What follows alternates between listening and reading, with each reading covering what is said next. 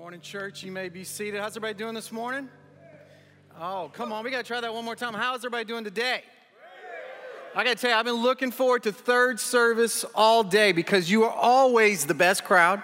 You sing the loudest, you raise your hands, you get rowdy, you laugh at all the jokes.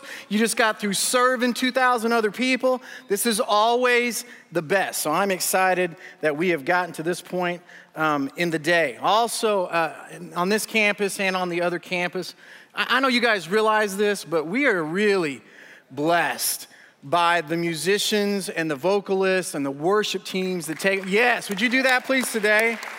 And just thank them. So cool for Joseph to be here today on this campus. Plays he's like Eddie Van Halen on the violin, man. I just love it. I love it. Absolutely love it. Well, Pastor started a brand new series uh, just three weeks ago called uh, "The Church Is," and he introduced us to a Greek word, uh, ecclesia.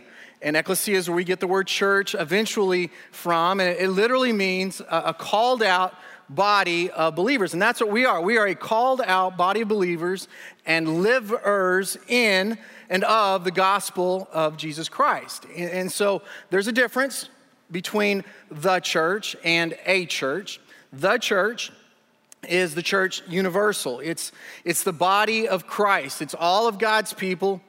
And those who believe in Jesus Christ have put their faith and trust in Him. A church is a group of people, a, a body of believers in a location, like the church at Battle Creek, like the church at Midtown. And that, that's who we are. Now, week one, Pastor said that the church is great, and he had a caveat to that. The church is great when Jesus Christ is the priority, the gospel is the mission, and transformation is the goal. And every one of us sitting here this morning, more than likely, whether it's a brown chair or a green chair or whatever the color chair is that you're sitting in here or across town, you're an example and you're a testimony of the transformation that can take place in someone's life, right?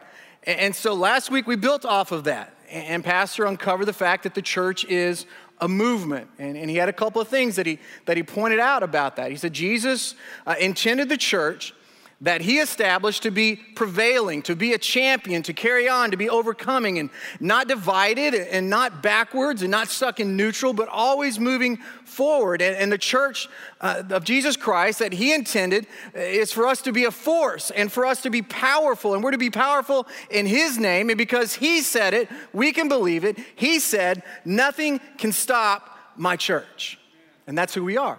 Now, Pastor also said because the church is a movement, there's a couple of characteristics about us. Number one, the church will attract people, it will be attractional. Secondly, the church will be on mission. And we said, hey, we're gonna be attractional and we're gonna be missional. We're gonna be inside and we're gonna be outside. We are going to be both, not one or the other. Now, this week, I want to jump just a little bit more and go a little bit further and talk about the fact that the church is here and now. And it's probably more appropriate for me to add a little punctuation and to change the inflection in my voice when I say that in order to make the point and get across to you what it is that I want to say because it changes it from just being an assessment from just being a statement to being a call to action, to giving to each and every one of us the necessity of a response. You see, we are living, we are walking, and we are breathing in the age of the church. And the fact that is presented to us is not only what uh, we are to be and what we are to do, but that we are to have the opportunity, and we do have the opportunity for engagement and for achievement. That there is something that is called out there for us to do. And the church is here. And now, that there is a response that is to be evoked from the steps of our day, from the actions of our life. Let me show you kind of personally uh, how that kind of plays out um, in life. Um, I was saved July 1972 in Seoul, South Korea. It was a Wednesday night. Told my dad I wanted to get saved, and he took me back in the prayer room, prayed with me, took me through the plan of salvation, and I asked Jesus Christ uh, to come into my heart. Now, the very next step for a, a new believer is to be what? Baptized right? I was scared to death of the water in Korea and to get baptized. Back in the 70s, it wasn't the best water uh, in the world. And I let that fear keep me from being obedient. Even as a six year old, it's important to be obedient, but I, I was afraid to get baptized. And you know, there are some of you sitting here this morning that have not taken that next step of obedience in your walk with Christ in regard to baptism. And kind of like me when I was younger, there's some fear that you have that you're working through and you're trying to overcome. And, and I just want to encourage you today that here, at this point in time in your relationship with Christ, that now is your opportunity to get baptized. And, and you need to get past that fear and you need to put your trust in Him and you need to take that next step. We're gonna, we always give you an opportunity every week, but we're gonna have a very focused opportunity on August the 4th. And we're gonna have a big day. We're gonna baptize a lot of people. And, and some of you are getting emails and messages and video messages from Pastor. And there's gonna be phone calls happening this week. And I wanna encourage you to take that next step and to be baptized in your here and now moment. Now, fast forward to 1984, all right? It's the month of May. Just to give you a little bit of a reference for those of you who enjoyed um, the 80s, uh, the songs that were battling out that day for number one on Billboard were Take a Look at Me Now by Phil Collins and Hello by Lionel Richie, all right? So that kind of gives you a reference point of what was going on. Now I'm sitting and, and wearing a red, a shiny red graduation gown, and I'm sitting on the track around Mustang Stadium at Grapevine High School waiting to graduate, right? And so they call my name walk up on stage, walk across, everybody goes crazy, nuts, they cheer, right? And so I get my diploma and uh, go back and I sit down. And I remember sitting there with my pl- diploma in my hands going, here it is. And now, what am I gonna do? Right? I'm 18, I gotta move on, and I gotta start doing something and making something happen. It's a here and now moment um, in my life. Fast forward four years, July the 17th, 1988, two days after uh, the release of Die Hard, the first one, okay? All right? And it's the night that my first son, uh, Joshua, was born, six pounds and 10 ounces. And I remember that nurse uh, walking over to me, right? And she's got, and she puts him, here is your son. I remember looking at him and going, and now? You know, scared to death. 20 years later, uh, January 24th, 2007, Dr. Brian Worley here in Tulsa looked me right in the eye and he says, Here is your report. Uh, you have cancer. And I remember thinking, Now what? You know? And there are these moments, guys, that, that, that come about in our life and they change everything experiences that affect you so very deeply that they change who you are. They change where you're going and, and they change what's important to you and, and, and you, you want what you want to become. And so they re- reprioritize your life, they, they change your focus, and, and the path that you were once on, you're now on a new path, and you're making new choices, and you're taking new steps in your life. They not only change you, but they have the possibility, they, they actually hold within them the ability to change the very fabric of the lives of the people that are around you. That baby that you're holding in your hands, that spouse that you're sitting next to, that person that sits across from you at work. I mean, there are these significant times in our life when we are confronted with, and, and they are here and now moments that God puts into our hands. Now, the Bible is 66 books of here and now moments, all the way from Genesis all the way to Revelations. And it starts in the very, very beginning with a guy by the name of Adam. And Lord only knows how much time Adam has been spending naming animals and naming trees and naming plants. And God shows back up in the garden and he's got, he's got there with him Eve. And he says, Here. And like an eighth grade boy at his first dance, right? Adam's like, And now? What am I supposed to do? 20 chapters later, 2,000 years go by, and we meet a person by the name of Isaac. And Isaac is standing on the top of a mountain, Mount Moriah, with his father, and they have just built an altar together. And Isaac looks at his dad and he says, Dad, here is the wood, but where is the sacrifice? And, and now? And Abraham's response leads to a mighty nation, a nation that the Bible says is as numerous as the stars in the sky. 500 years go by, and we're introduced to a guy by the name of Moses, right? The number one song that, that year, Walk Like an Egyptian, right? Was, was bolting it out. But Moses is standing there on the, the precipice of the Red Sea, and he's got the Egyptian army bowling down on top of him. It's a really tough here and now moment.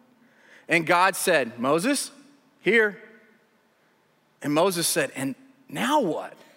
But he responded and he did what it was that God had called him to do. And two million Israelites' lives were saved that particular day. And the entire Egyptian army was decimated. A thousand years go by, and we meet a man by the name of Nehemiah. And Nehemiah is standing in the rubble of the city of Jerusalem. All the walls have fallen down, all the gates have been torn down. The number one song that year, just another brick in the wall, right, was going on. Hey, there's 6,000 years in this book. I got millions of these. I can do them all day long. But God calls Nehemiah what? God calls Nehemiah to restore the city, to build back the gates, to put back the walls. And 52 days goes by and he gets it done. And what happens in the subsequent days and months that, that took place was 42,000 Israelites who were exiled come back to their home, and 8,000 of their servants, and 50,000 people fill back into that city because he responded to his here and his now moment. A little over 400 years goes by, and we're introduced to a guy by the name of Peter. Matter of fact, we walk up on a courtyard, a courtyard outside of the home of the high priest. And scripture tells us that Peter is standing there and he's looking through the window. And who does he see? Jesus. And Jesus is on trial. And Peter is confronted with an opportunity. Matter of fact, he's confronted by the people that are around him, and they look at him and they say, Hey, haven't we seen you here with Jesus? And now, what does he do? He says, I don't know him. Three times. He fails in his here and now moment. Turn your Bibles to Mark chapter 16. Because Peter's story isn't over there in that courtyard. In Mark chapter 16, verse number 5, it's three days later. Three days have passed. And Mark 16 says that Mary, Mary, and Salome decide to walk out to the tomb. Mary, the mother of Jesus, Mary Magdalene, and Salome, who is the mother of the sons of Zebedee. And their purpose for going out to the tomb is to anoint the body of Jesus. This is Easter morning. And in Mark chapter 16, verse number 5, it says this When they entered the tomb, they saw a young man that was clothed in a white robe sitting on the right side. The women were shocked, but the angel said, Don't be alarmed. You are looking for Jesus of Nazareth who was crucified. He isn't here, he is risen from the dead. Look, this is where they laid his body. Now, go and tell his disciples. Now, I really love the next couple of words because I connect with Peter. I stumble and I fall all the time. I drop it my, in my here and now moments. But scripture says, it says, now go and tell his disciples, including Peter. Now turn to Acts chapter 1, just a few books ahead. Acts chapter 1. Because in the days and the weeks that followed, Peter, who had missed it in his here and now moment, was confronted and he was comforted by Jesus. He was restored and he was re energized. And, and Peter committed himself, not for treatment, and some people thought he was crazy. Peter committed himself to whatever it's going to cost kind of commitment, to, as Jesus called it, feed my sheep. And 37 days after the resurrection, the disciples are, are standing and on those same streets that Nehemiah had repaved, and, and their heads are back and they're looking up into the sky at those clouds. By the way, the number one movie was Up right? Okay. But in Acts chapter 1, uh, I'm telling you, I got lots of them. Acts chapter 1, verse number 8, this is an incredible here and now moment for the church. And it says, But you will receive power when the Holy Spirit comes upon you. That is the here. And the now is, and you will be my witnesses, telling people about me everywhere in Jerusalem, throughout Judea, in Samaria, and to the ends of the earth. I mean, you talk about a here and a now. Here is the Holy Spirit. And now go tell people about me everywhere. And so they, the disciples, leading the church, they kick it into high gear. I mean, they get crazy, and, and the church.at Jerusalem starts blowing up. And, and for you Boston fans, it was more than a feeling, it was don't look back. I mean, they're just going crazy and they're going after it. And so they had their first community attractional event and geared up for Jesus, and 3,000 people from, remember what, the, remember what he said? All nations, all people, 3,000 people from all kinds of nationalities. They fall on their knees and, and they give their life to Christ. They're saved and they're baptized into the church.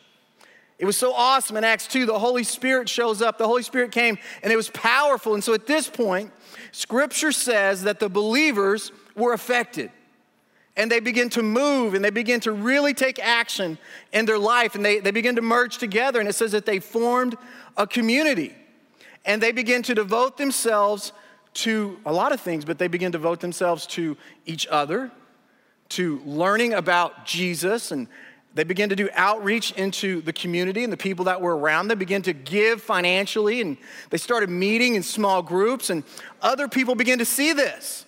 Other people observed it and they watched, and, and scripture says that they began to join in as they were affected by the testimony of the church. A month hasn't even gone by since Jesus sat down with the 11 disciples that were left. And he left eh, with those, seven, those 11 disciples what we call the Great Commission that we are to go therefore, that we are to make disciples of all nations, that we are to baptize, and we're to teach them, and to start this cycle and to start this wheel that moves and moves and moves for all time. And so their outreach is a great success. And, and now Peter and John, they're, they're feeling it. I mean, they are excited and they're fired up. And Jesus had told them, here's what I want you to go do, and, and here's what you're called to. And, and now they're doing it. And so, of all places, they make the amazing decision to go to the temple. Now, who's at the temple? That's where the high priest is. That's where the high council is. Those are the people that killed Jesus, and, and, and it's a dangerous place. But they don't care. Because the thing that they're excited about is that's where the people are, and they're on a mission. The other thing we need to understand, and for those of you who've been to Israel, you know this visually better than the rest of us. The temple is only about five, maybe 10 minutes walk from the courtyard of the high priest, that place where Peter dropped the ball. He may have actually had to walk past that courtyard on his way to the temple that day. And that's something the enemy tries to do. Man, he tries to take us back to those places, tries to remind us of those moments in our life where we fumbled the ball, where we made a mistake, tries to build up within us a fear to keep us from being able to do what we've been called to do. He puts our shortcomings in our face, but God is bigger. And God's opportunities for each and every one of us are bigger. And so Peter keeps on moving. And Peter keeps on preaching, and more people get saved. And in a short time, the church has grown from 11 that directly received the Great Commission to now 5,000. The new movie that week? Big, right? Because that's what it was, man. It was getting big and it was blowing up and it was getting great and it was getting awesome, except for the fact now that Peter and John are arrested, beaten, and the religious leaders after weeks of seeing what? I mean, what terrible things are happening? Let's see. Uh, people are getting healed, right? Uh, people are getting cared for. People are committing and they're recommitting their lives to God, right? All these horrible things, which is what, by the way, they were supposed to be leading and they were supposed to be doing. But what do the religious leaders do in their here and now moment? They command Peter and John, and they say, Here and now, this is to stop. It's over. And so Peter and John, they exit the temple, they go back to the church.at Jerusalem, and their message to the people was listen, as we continue on this journey, don't stop believing. Don't stop believing. Keep moving ahead. Keep moving forward. And 60 years go by, and John pins the last words of this book and the book of Revelation. And what, what's happened in those 60 years? The world has been changed by the church. It's multi campus, it's now all over the place, it's growing and it's going and it's doing everything that Jesus Christ had called it to do. The church is in full swing. One theologian by the name of Charles Ryrie says this about the church The church stands unique in the purposes of God.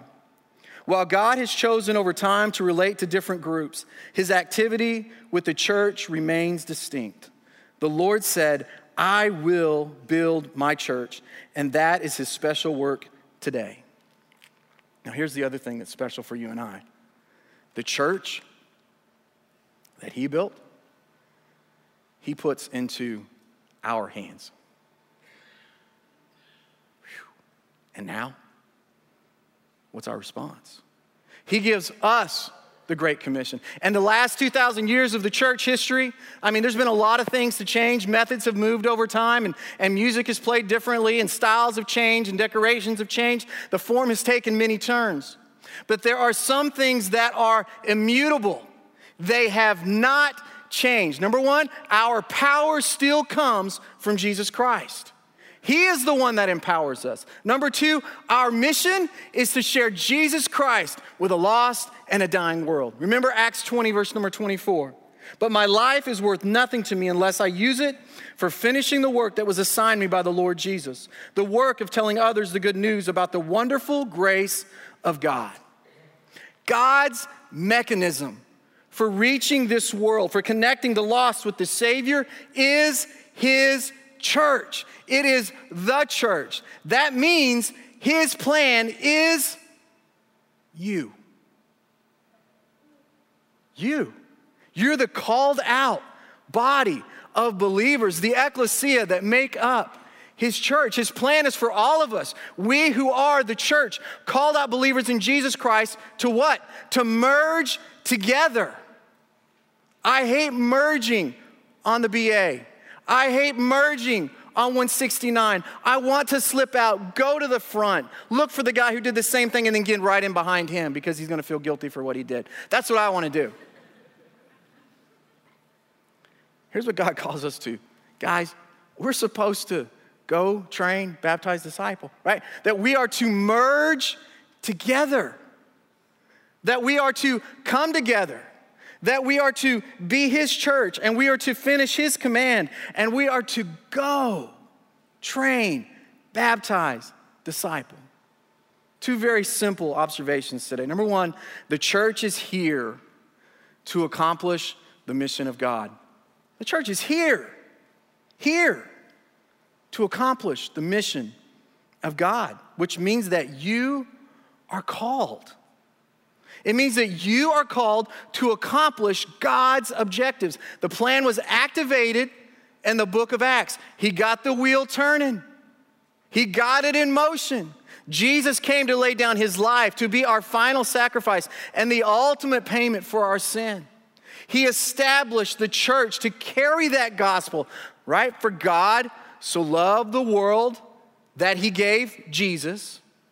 Jesus' mission was to carry God's love to the entire world. And Jesus established his church, the church, this church, to be the means for delivering salvation of mankind to mankind. Literally, from his nail scarred hands, he handed off the gospel to his disciples. And Jesus said to them, You are my disciples, you're my followers, the ones that have responded to my call, to my offering of salvation, my baptism, uh, my teachings, and my commands. Here it is. Now go and do the same.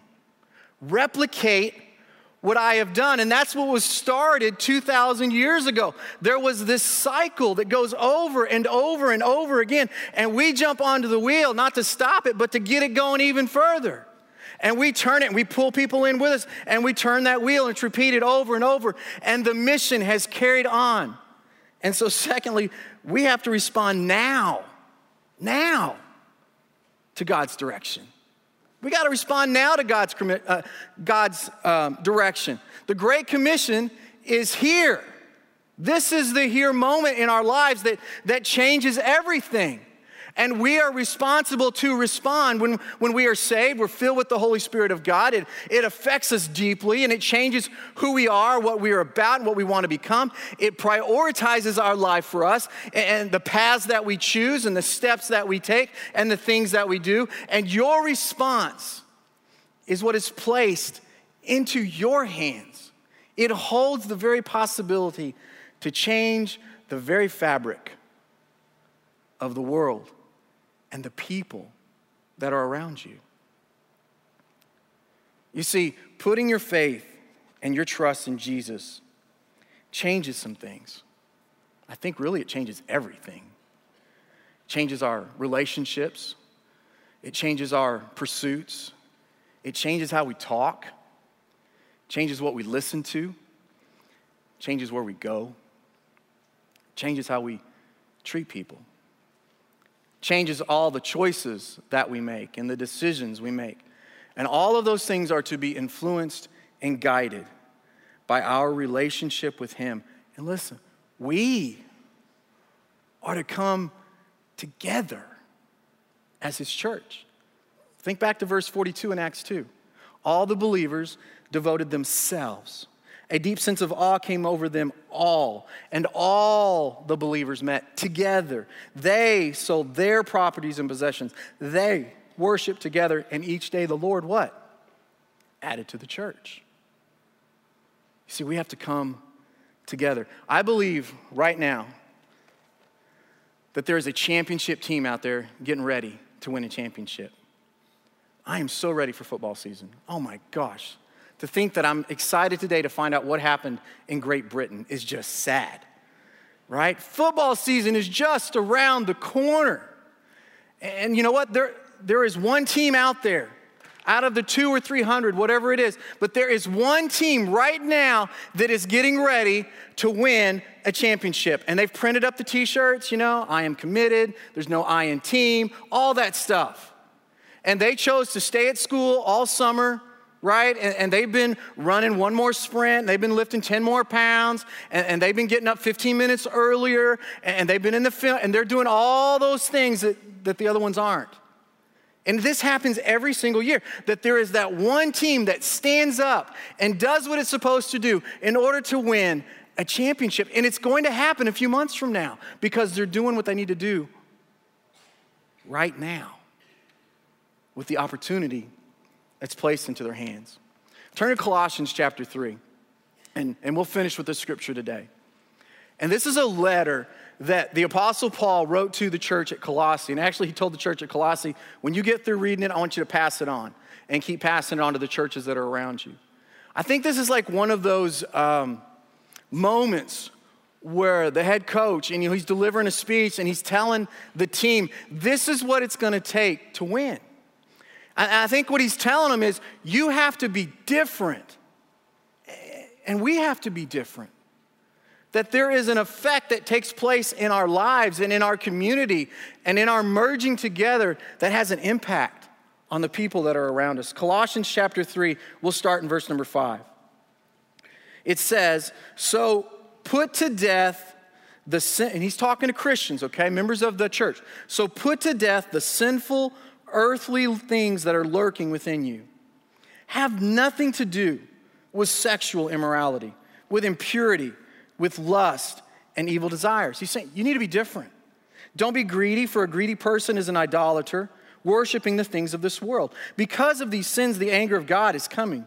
You used to do these things when your life was still part of the world, but now is the time to get rid of anger and rage malicious behavior, slander, and dirty language. Don't lie to each other. For you have stripped off your old sinful nature and all of its wicked deeds. You see, the permeation of Jesus is to transform us. Verse 10 put on your new nature, right? Put on, put on your new t shirt. And be renewed as you learn to know your Creator and to become like Him. In this new life, it doesn't matter if you are a Jew or a Gentile, circumcised or uncircumcised, a sooner or a longhorn, barbaric, uncivilized, slave or free. Christ is all that matters, and He lives in all of us. What Jesus places into our hands, it's to influence us. Look at verse 12. Since God chose you to be the holy people He loves, you must clothe yourselves with tenderhearted mercy, with kindness, humility, gentleness, and patience. You have to make allowance for each other's faults. Listen, we're all sitting here today. We've all made mistakes. Person sitting next to you has made mistakes. Make allowance for each other's faults. Forgive anyone who offends you. Remember, the Lord forgave you, so you must forgive others. Above all, clothe yourselves with love, which binds us all together in perfect harmony. And let the peace that comes from Christ rule in your hearts. For as members of one body, that's all of us merged together, you are called to live in peace and always be thankful. Verse 16 and 17. Here's where he drives it home. Let the message about Christ, in all its richness, fill your lives. Teach and counsel each other with all the wisdom that he gives. Sing psalms and hymns and spiritual songs to God with thankful hearts. And whatever you do, whatever you say, do it as a representative of the Lord Jesus, giving thanks through him to God the Father. I really believe that you and I are supposed to be different. And when I use that word different, I don't mean it in the context of we're supposed to be better than, okay? I mean it in such a way that because you choose to live your life in a different way, because you've chosen to merge yourself with other people, that there are people outside of those doors right there, and there are people in the communities around us, and there are people that live next to you and that you work with, that they look at your life. And in those difficult times, in those moments when they really get serious, they look at you and they go, they're different.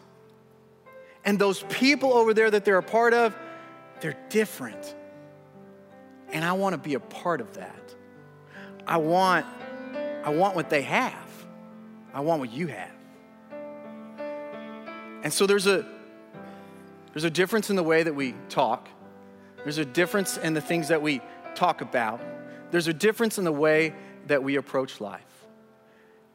And one of those differences is just like today, we merge together and we become one under the banner of our Lord and Savior Jesus Christ, and we are His church. We are his mechanism. It has been placed into our hands the Great Commission, the mission of God to go and train and baptize and disciple. That's the call to me and you, and it's here. And now, would you bow your heads?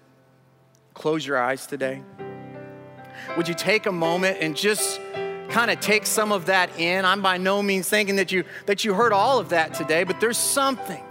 I believe that there's something that you connected to today. I believe that there's something that penetrated your heart and, and God's talking to you about something. And so today, I just want you to know that my heart, my heart is overwhelmed with, with a desire for the church and for you individually to become and to be and to do everything that God has called you to. But there is someone here today that I'm really at the forefront of my heart. And that's if you're sitting here today in this room or across town in Midtown and, and you've never given your life to Jesus Christ. And you would say, man, all those things sounded good. And, man, I want to be a part of that. And I want Jesus and I want God. I've never asked Him, I've never involved Him in my life. And I want that. If that's you, I just want to pray a prayer with you today. Lead you in a simple prayer. And, and the Bible says that if you confess and that if you believe, you will be saved. And so let me walk you through that prayer today. And you just pray it out loud with me. Just say, Dear Jesus, I come to you today and I ask you to be my Savior. I ask you to come and to live in my life. I ask you right now to forgive me of my sins. Matter of fact, I just bring all my mistakes and all the things that I've done and I just give them to you. And I choose to put my faith and my trust in you. I believe that you died for me. I believe that you were buried for me. And I believe that you rose for me. And in the best way that I know how, I ask you right now to come into my life and to save me. And before we say amen today, I want to pray for the rest of us. I want to pray for me and I want to pray for you.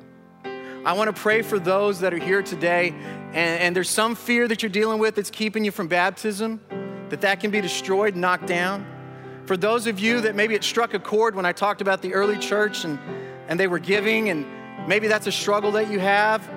Or maybe you're here and you would say, man, I, I know I'm supposed to do something, but I'm just, I don't know what it is. And I, so, if you got a place of service that you're looking for, maybe you need to get into a community of people, of believers, and grow together with them. I just want to pray for you today. If you've got some baggage that you brought in here about your life, some sin, some, some something that's going on, someone that's hurt you, or whatever it is, I want to pray for you today that Jesus could take that and give you rest and give you strength. So, Lord, we come to you right now and we proclaim to you in this place that we believe in Jesus and only Jesus. We say that you are God, capital G. God. And we believe that this is your church. And we believe that we are your church. We believe that we are your hands and we are your feet, and you've commissioned us to go. Lord, I pray for any fear that may be in this room today, any obstacle that's holding someone back for making decisions about the next step that they need to take in their relationship with you. God, I pray for them to have courage and I pray for them to have strength to do whatever it is, Lord, that you lay on your heart. God, I pray for the brokenhearted today that you would bring soothing healing into their life. God, I pray for those that are sick that they would be well. God, I pray for those that are searching that they would knock and they would find you today. And so, Lord, we all stand together and we sing and we proclaim to you today that you are Jesus, only Jesus. And we say it in your name.